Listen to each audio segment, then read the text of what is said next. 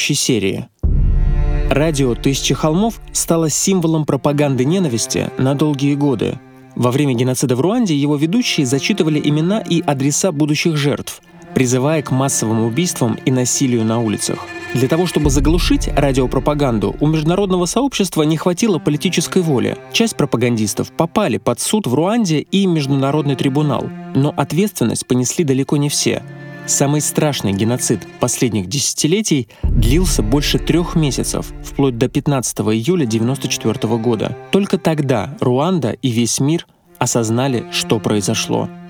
Мы — народ Руанды, переживший геноцид, организованный и осуществленный под надзором ничтожных лидеров и прочих преступников, унесший более миллиона жизней сыновей и дочерей Руанды — полной решимости дать бой идеологии геноцида во всех ее проявлениях и покончить с этническими, региональными и любыми другими формами разделения. Это преамбула Конституции Республики Руанда, принятая на референдуме в 2003 году. В этих строчках выражена квинтэссенция национальной идеи этой страны. Народ Руанды — это народ, переживший геноцид. Как у них это получилось? серьезные потрясения геноцидом и его последствиями.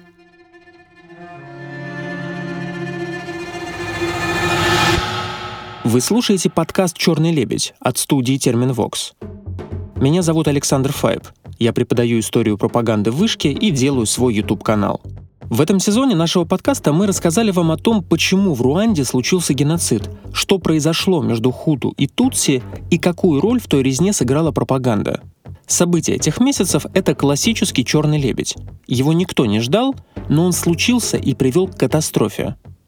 Помимо местных политиков и журналистов, которые стали свидетелями геноцида, мы говорили о простых людях. Сложно уложить в голове то, что им пришлось пережить. Если вы сейчас загуглите фоторепортажи того времени, помимо мертвых тел и миллионов беженцев, вы увидите портреты. Портреты людей, на голове которых остались глубокие и очень длинные шрамы от мачете. Выглядят как толстые нити, которыми их связали. Четвертый и последний эпизод сезона про Руанду посвящен тому, как жить дальше. Как общество, истерзанное насилием, которое до сих пор сложно объяснить в рациональных категориях, смогло себя полностью пересобрать. Что стало с убийцами и их командирами? И как геноцид стал прологом к большой войне.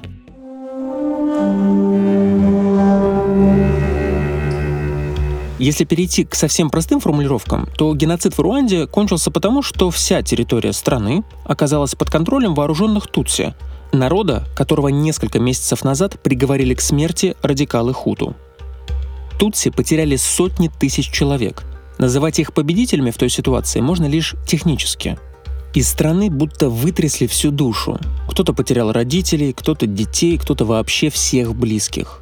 Замглавы Института Африки РАН Дмитрий Бондаренко рассказывает, что Руанда не досчиталась половины своего населения.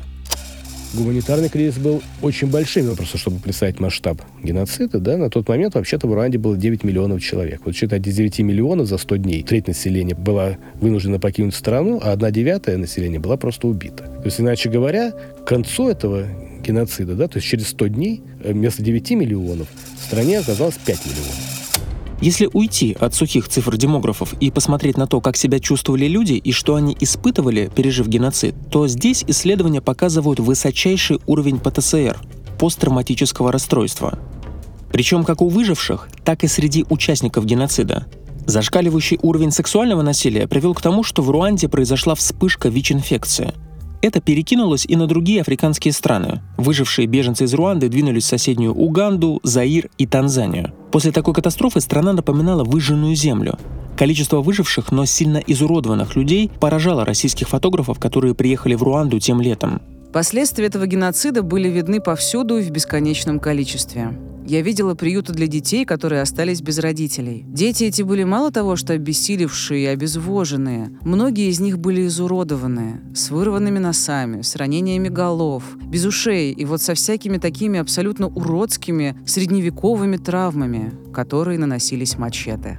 Многие из тех сотен тысяч жертв, количество которых до сих пор не могут точно подсчитать, умерли не от резни, Люди лишились крова. Они кучковались по лагерям беженцев, где царила антисанитария, эпидемии и не было даже простейших удобств.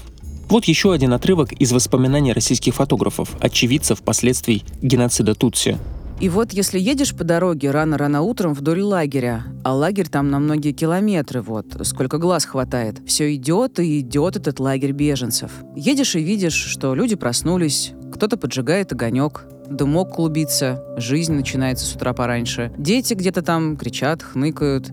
Едешь дальше, а вдоль дороги валяется бесконечное количество циновок или тряпок каких-то. Сначала не понимаешь, что это. Останавливаешься и видишь, что из тряпки торчит рука, а из циновки торчит нога. И ты понимаешь, что это люди, которые умерли за ночь. Их тела выносили к дороге. В первых выпусках я начал рассказывать историю 21-летней Альбертины Мукакаманзи. Ей пришлось оставить свою семью во время нападения Хуту на стадион. Потом она долгое время пряталась в лесу, питаясь тем, что найдет под ногами. Когда она случайно наткнулась на группу радикалов Хуту, они избили ее и оставили умирать. И тут случилось маленькое чудо. Альбертину обнаружил очень набожный молодой Хуту.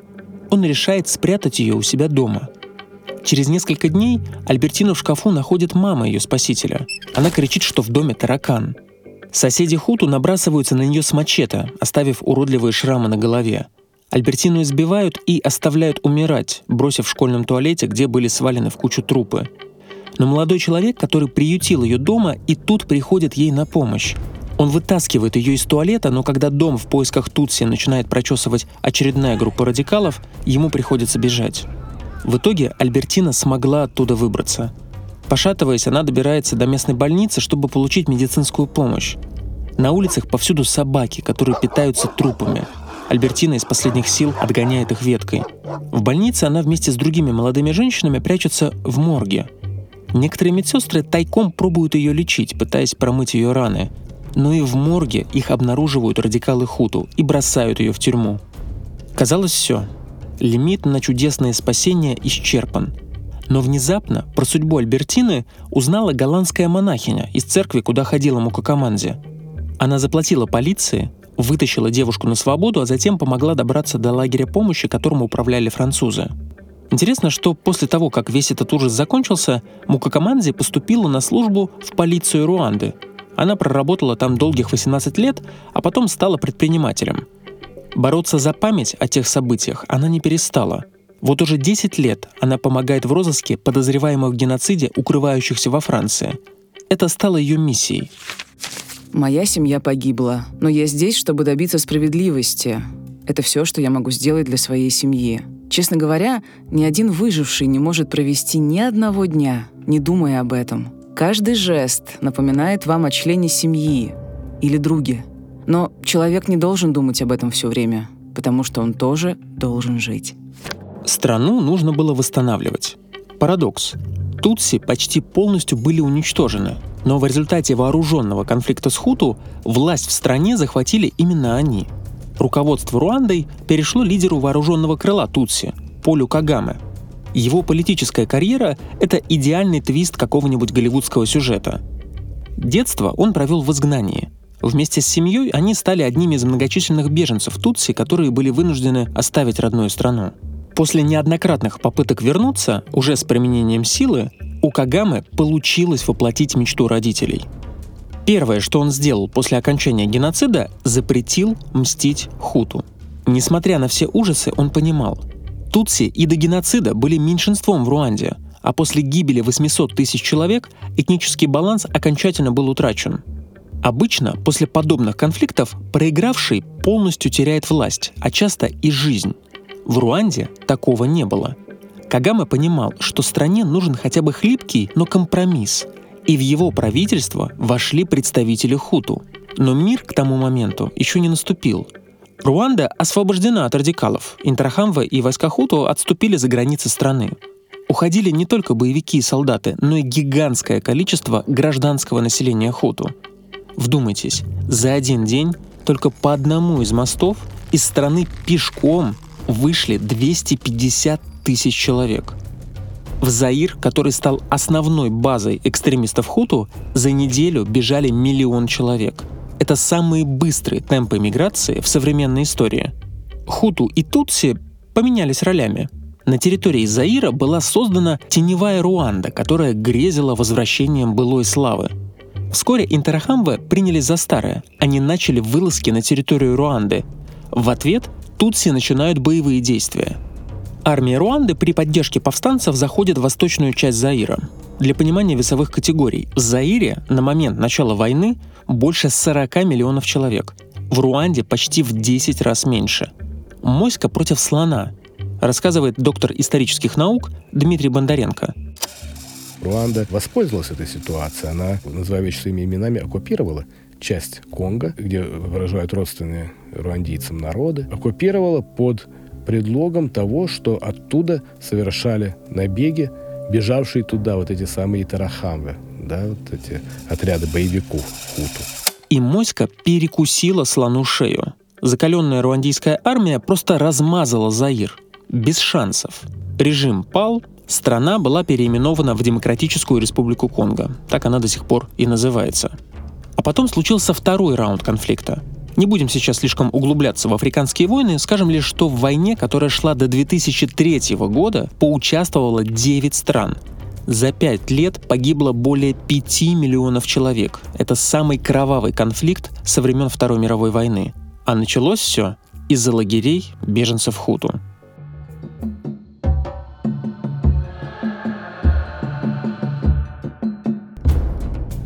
А что же случилось с теми людьми, которые были главными героями нашей истории геноцида в Руанде? Для начала надо сказать, что новые власти страны были очень обижены на ООН и страны Запада. Они считали, что их бросили умирать под ударами мачете и мотык. Больше всех претензий было к будущему генсеку ООН Кофи Аннану. Он не позволил генералу Далеру, командиру миротворцев, пресечь геноцид зародыша. Когда Аннан, лауреат Нобелевской премии мира, приехал в Руанду, единственное, что на себя выдавил, было «ООН допустила много ошибок». Руандийцы ждали извинений, но их не последовало. Был лишь один представитель Запада, который вызывал у руандийцев чувство, если не уважения, то симпатии. Это генерал Ромео Далер. Его судьба сложилась тяжело. Чувство вины за то, что он не смог предотвратить геноцид, вызвало у него тяжелейшую депрессию. Генерал ушел в отставку. Однажды, перебрав алкоголь с антидепрессантами, он очутился под скамейкой в парке без сознания, и его госпитализировали. Несколько раз Далер пытался покончить жизнь самоубийством, но в конце концов вспомнил старый испытанный способ. Если тебя что-то волнует, надо написать это на бумаге. В 2003 году вышла его книга-автобиография под названием «Рукопожатие с дьяволом», по которой затем сняли фильм. После одной из моих многочисленных презентаций, когда я уже вернулся из Руанды, Священник канадских вооруженных сил спросил меня, как после всего, что я видел и пережил, я все еще могу верить в Бога. Я ответил, что знаю, что Бог есть, потому что в Руанде пожал руку дьяволу. Я видел его, я нюхал его и прикасался к нему. Я знаю, что дьявол существует, и поэтому я знаю, что есть Бог. Томас Камелинди, радиожурналист, который чудом спасся от смерти, не остался в Руанде. Он уехал из страны и перевез свою семью в Бельгию. Сейчас Томас работает на американской радиостанции, которая вещает на Руанду. Томас не уверен, что когда-либо вернется домой. Мне нужно забыть этот период своей жизни. Нелегко забывать вещи, с которыми вы столкнулись, когда они так ужасны. В ноябре 1994 года начал свою работу Международный трибунал по Руанде. Бывшие деятели режима и его идеологи должны были предстать перед главным мировым судом. ООН тогда решила запустить настоящий конвейер трибуналов. За год до этого появился трибунал по бывшей Югославии. Но организовать это полдела. Осталось поймать главных злодеев. С этим возникли большие сложности. Многие просто растворились на просторах Заира. Лидеру радикалов Богасора и его министру обороны Безимунгу не повезло. Первый получил пожизненное, второй не получил даже его. 30 лет заключения за непосредственную координацию геноцида. Но одному хитрому лису удалось скрыться. Про него говорит ведущая радио «Тысячи холмов» Валерий Бемерики. Те, кого отправили в тюрьму, мелкие сошки. Кабуга и должностные фигуры, спланировавшие геноцид, до сих пор прячутся. Многих так и не арестовали. Кофейный магнат Фелисиен Кабуга спокойно уехал из Руанды. Сначала он попробовал пожить в Швейцарии, но там ему рады не были, и он переехал в соседнюю с Руандой Уганду. Поймали его лишь в 2020 году, причем не в какой-то глуши, а в городке Аньер-Сюрсен под Парижем. Один из организаторов геноцида в Руанде спокойно доживал свой век во Франции. Знаете, что самое интересное? Он не считает себя виновным – Суд начался лишь в 2022 году, и когда мы уже начали делать этот подкаст, пришла невероятная новость. Французский суд признал 90-летнего Фелисиена Кабугу недееспособным в силу деменции и старческого слабоумия. Судебный процесс остановлен. Вероятнее всего, один из организаторов геноцида, его теневой кардинал и спонсор, избежит наказания. О решении суда размышляет историк-африканист Александр Панов. Я не знаю, действительно, я от того, что его осудят, уже справедливость не наступит. Он нормально прожил свою жизнь, весело, бодро, как бы сейчас вот ему дадут государственный казенный дом престарелых с хорошими там сиделками, с диетами. Я не вижу тут справедливости особо, честно сказать. А что делать с теми десятками тысяч хуту, которые были исполнителями преступных приказов? Часть людей сели в тюрьму, для преступников, которые участвовали в геноциде, разработали специальные цвета тюремных роб, чтобы все знали, что они сделали, поясняет доктор исторических наук Марина Бутовская. Вы едете по территории, вы видите поля или какие-то заводики небольшие, и все пестрит людьми в оранжевых комбинезонах или в розовых комбинезонах. Это те самые хуту, которые отбывают наказание, некоторые из них в розовых комбинезонах, пожизненное за геноцид. Для остальных придумали любопытное. Власти Руанды вспомнили про традицию деревенских судов Гачача. Судьбу подсудимых решают только те, кто лично знали либо жертв, либо убийц. Основная задача таких судов – не наказать всех виновных, а сблизить людей – Тутси могли поделиться историями о страданиях и потерях, а Хуту — признаться в содеянном и взять ответственность за преступление. Александр Панов объясняет, как работает эта система добровольно-принудительного примирения. Многие ведь Тутси тоже не хотели прощать. Они считали этих людей убийцами. Особенно вот там на местах люди пришли, убили их родственников, а теперь пришел какой-то комиссар, и он говорит, вы должны примириться друг с другом. И, естественно, сопротивление с той стороны тоже было огромным. Но людей подталкивали довольно активно и с угрозами, что да, вот так вот случилось, но теперь вот вы должны примириться.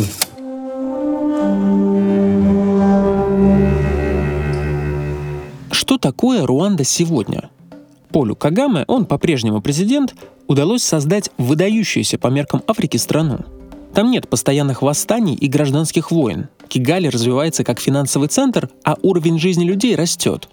Кигаль — это очень современный город. И сама идея, которая есть у властей, это показать, что Руанда — это не некий особый пример, смотрите, как африканцы а могут развиваться, да? Это снова доктор исторических наук Дмитрий Бондаренко.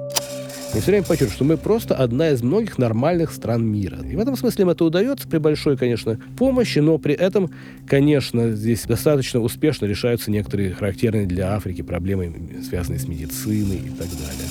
Для Кагамы образцом для подражания стала модель Сингапура.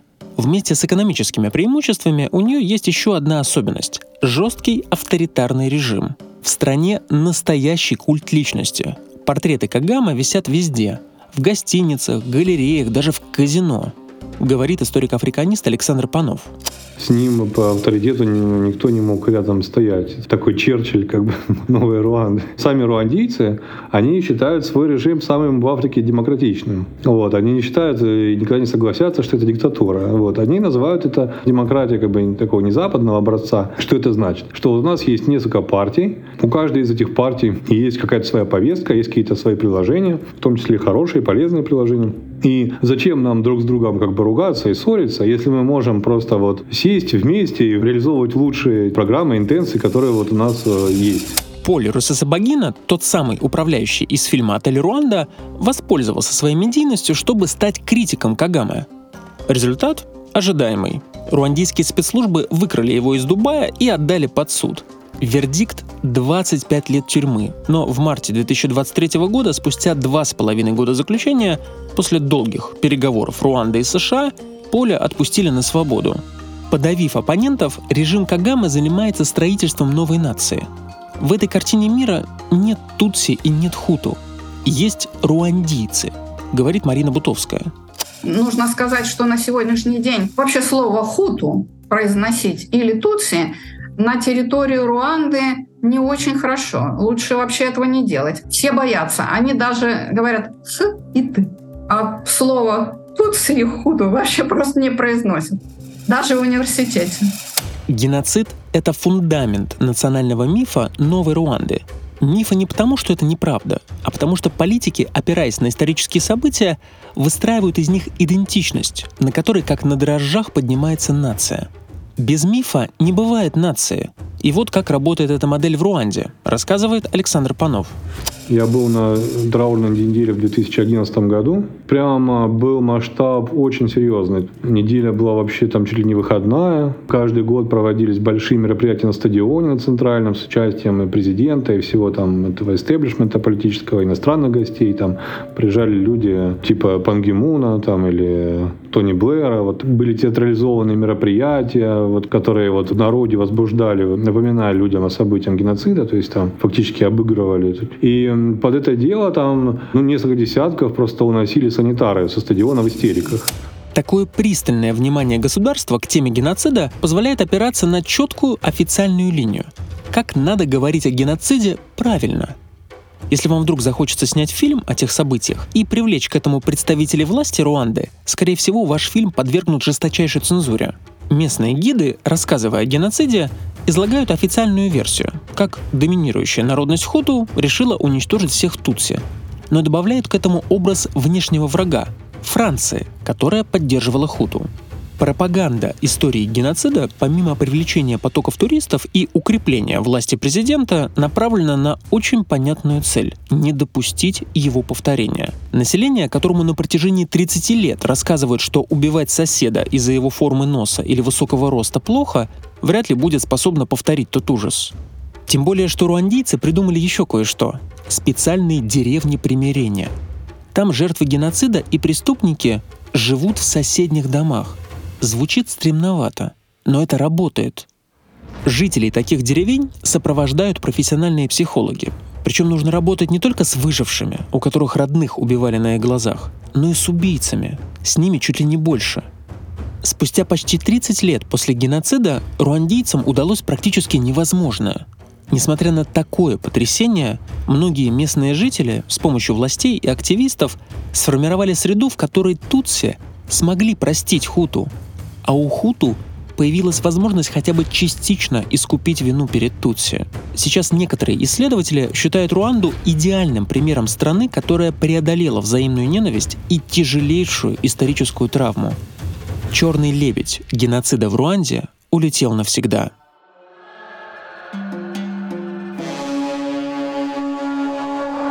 Это был четвертый и последний эпизод первого сезона подкаста «Черный лебедь» про геноцид в Руанде. Спасибо, что дослушали этот сезон до конца. Если вам понравился этот подкаст, рассказывайте о нем своим друзьям, пишите про него в соцсетях и оставляйте оценки и комментарии на всех доступных аудиоплощадках. Подписывайтесь на соцсети подкаста и студии Терминвокс. Все ссылки вы найдете в описании. Над этим выпуском подкаста и над всем первым сезоном работали ведущий Александр Файб, редактор и фактчекер Максим Гриценко, продюсер Глеб Фадеев, звукорежиссер Тимофей Сулимов, композитор Полина Бирюкова, дизайнеры Лиза Семенова и Даша Сафонова. Благодарим за помощь в создании подкаста Машу Погребняк и Митю Лебедева.